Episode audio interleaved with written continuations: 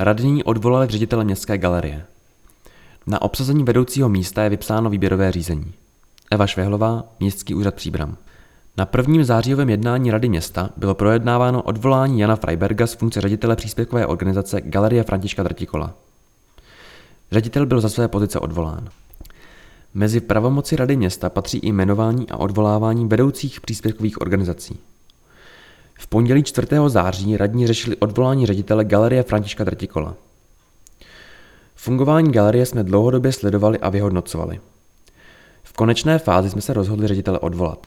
Tento krok podpořila také značná medializace a vyjádření ve veřejném prostoru, která nepřispívají k dobrému jménu galerie ani ostatních příspěvkových organizací.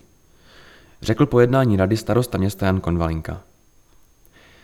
Výběrové řízení na obsazení pozice ředitel ředitelka příspěvkové organizace Galerie Františka Drtikola Příbram je již vyhlášené.